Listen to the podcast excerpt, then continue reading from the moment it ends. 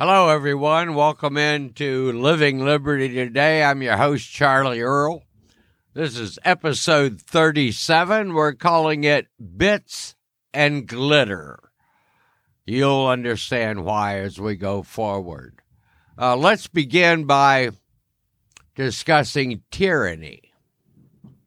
I know, popular topic, isn't it? And a scary one in a way. Anytime you have a sense of purpose, a sense of self direction, anytime you believe in and live in liberty, any aspect of tyranny is a frightening and challenging prospect. But when we look at tyranny, let's look at it in the sense that it comes in many different colors.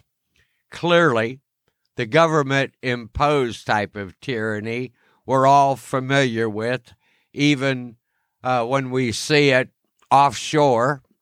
We've seen it in the former Soviet Union, we see it in China, we see it in many nations across the globe, and at many different levels, degrees, and levels of intensity we even see it here in the United States. I would argue, as an economic purist, a free market purist, that licensing alone is a form of tyranny. What it does, it restricts some people from getting involved in certain professions where they might be skilled or artful, and they're limited because of licensing requirements of things of that nature. That's a small but soft tyranny but nevertheless, it does restrict people in their ability to do what they believe compelled to do.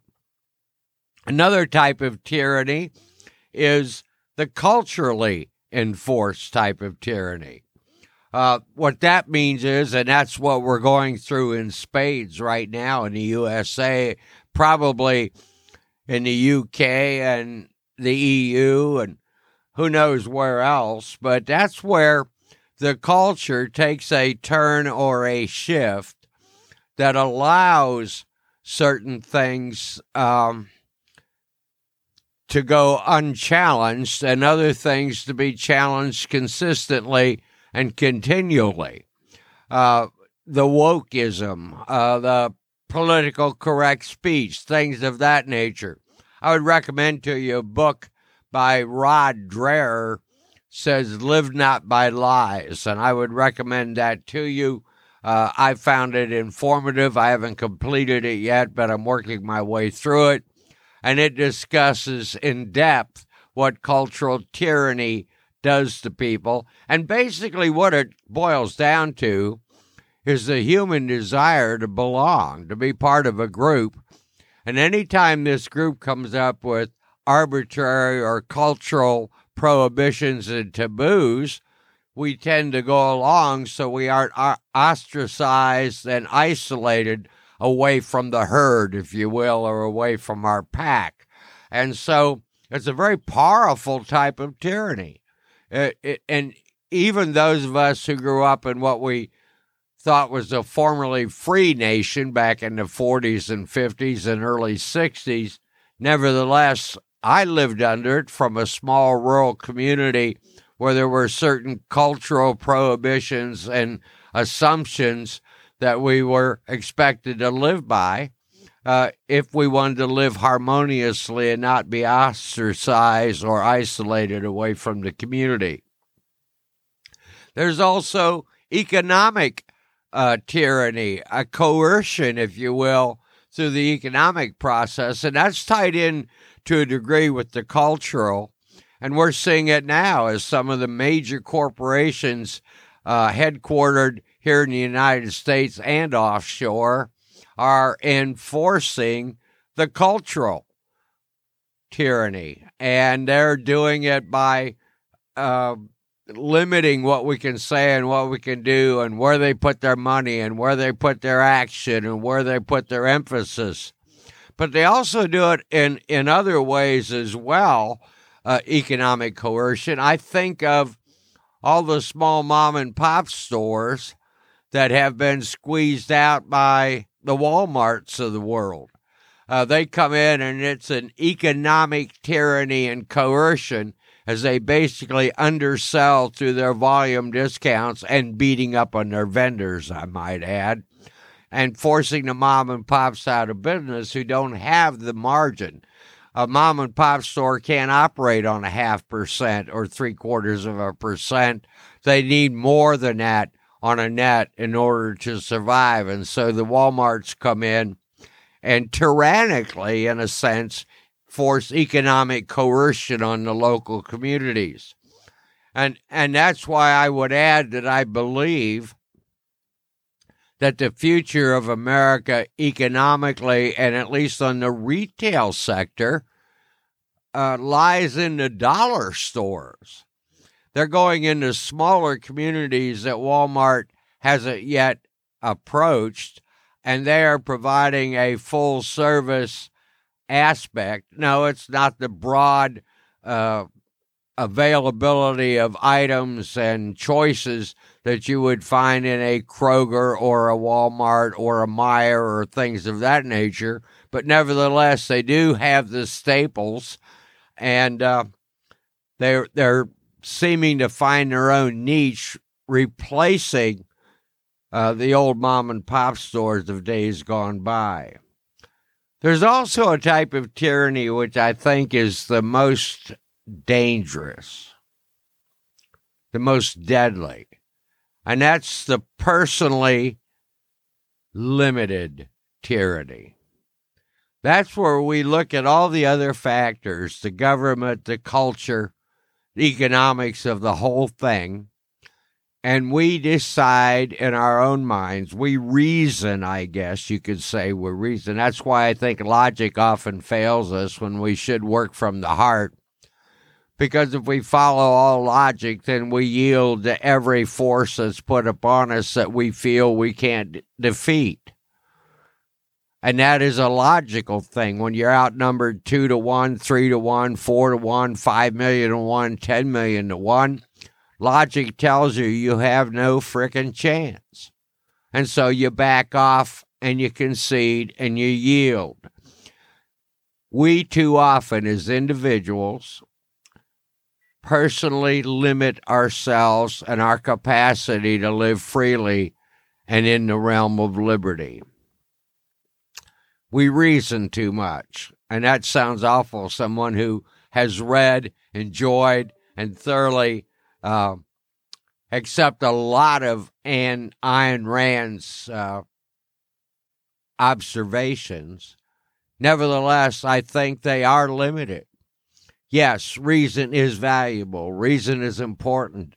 There are certain things you don't want to do, like jumping off the top of a barn without any means of slowing or halting your fall or having something at the bottom that's soft to land on. It's reasonable not to do that, which is why we admonish our 8, 9, 10, and 13 year olds not to do it because it's unreasonable and they could end up hurting themselves, uh, maybe drastically. But nevertheless, reason stops short. There are certain elements of our life that require more than reason, requires going right down into our hearts and very souls to capture what it is to be human. And beyond that, beyond just the sense of our humanity, what does it mean to be you or me? Who am I? Okay, that's a question that's perplexed humankind forever if you want to get lost in the philosophical weeds, so many philosophers have tried to examine that. And they've come up with all kinds of explanations for our humanity or who we are and what we are and what we stand for. Goes from the purely scientific to where we're just a bunch of intersecting, interacting neurons uh, going through our whole bodies of electrical energy, that's fine. But the point is, we are sentient too. We have a capacity beyond that of our dogs who, who love us as long as we feed them. And even when we don't, they have an expectation of being fed, so they're going to love us. It goes beyond even the monkeys who still live in trees and still crap and throw poop at each other. Our humanity is one step above the other species. And why is that? Well, we can go back to the source and the origin, and that's something I do, and that's something a lot of people have done. But the bottom line is it comes to where you are today. Why are you like the way you are? What makes you you? And what makes you unique? Even though we have so many things in common, you know, there's a commercial running on television these days, and I don't watch a lot of it, but I do see this commercial saying, I think it's Cleveland Clinic, if I recall correctly, where we all have 206 things in common. That would be our bone structure. Well, that's a generalization. Not everybody has 206 bones. I, I mean, some of us have some missing.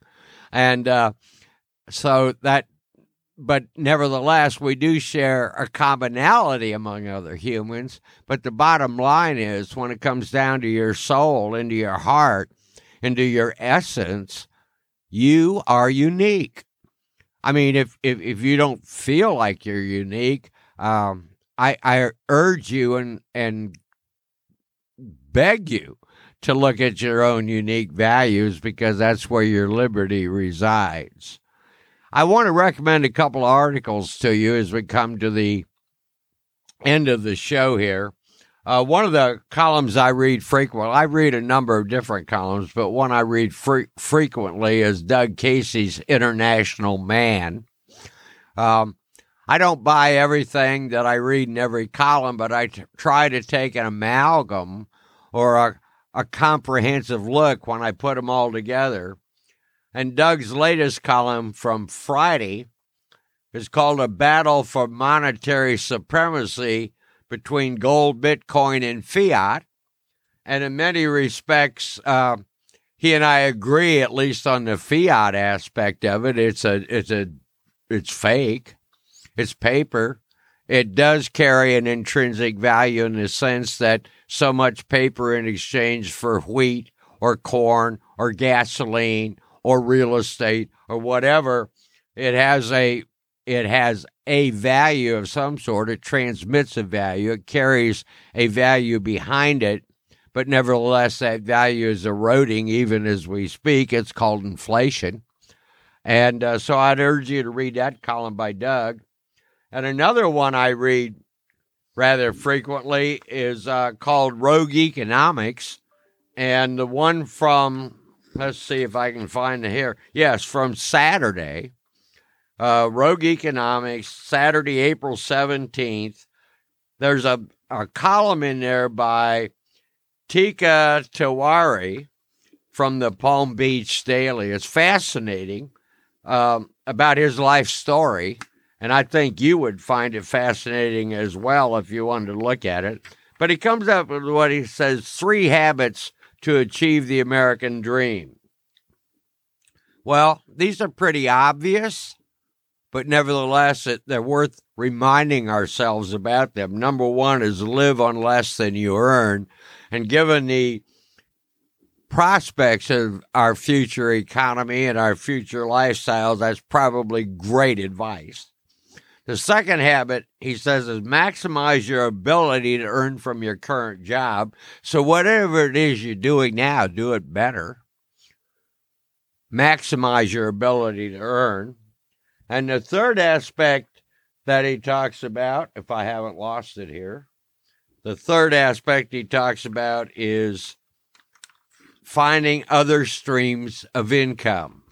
And I would recommend that to all of you now. If you have a hobby or a passion that you like to play with on the side, turn it into an economic engine for you. Might be a tiny engine, might be a single stroke, but at least work it out, get other streams of income. Well, we'll talk more about that next week, but that's Living Liberty for today. Remember, live free and be free. I'm Charlie Earl.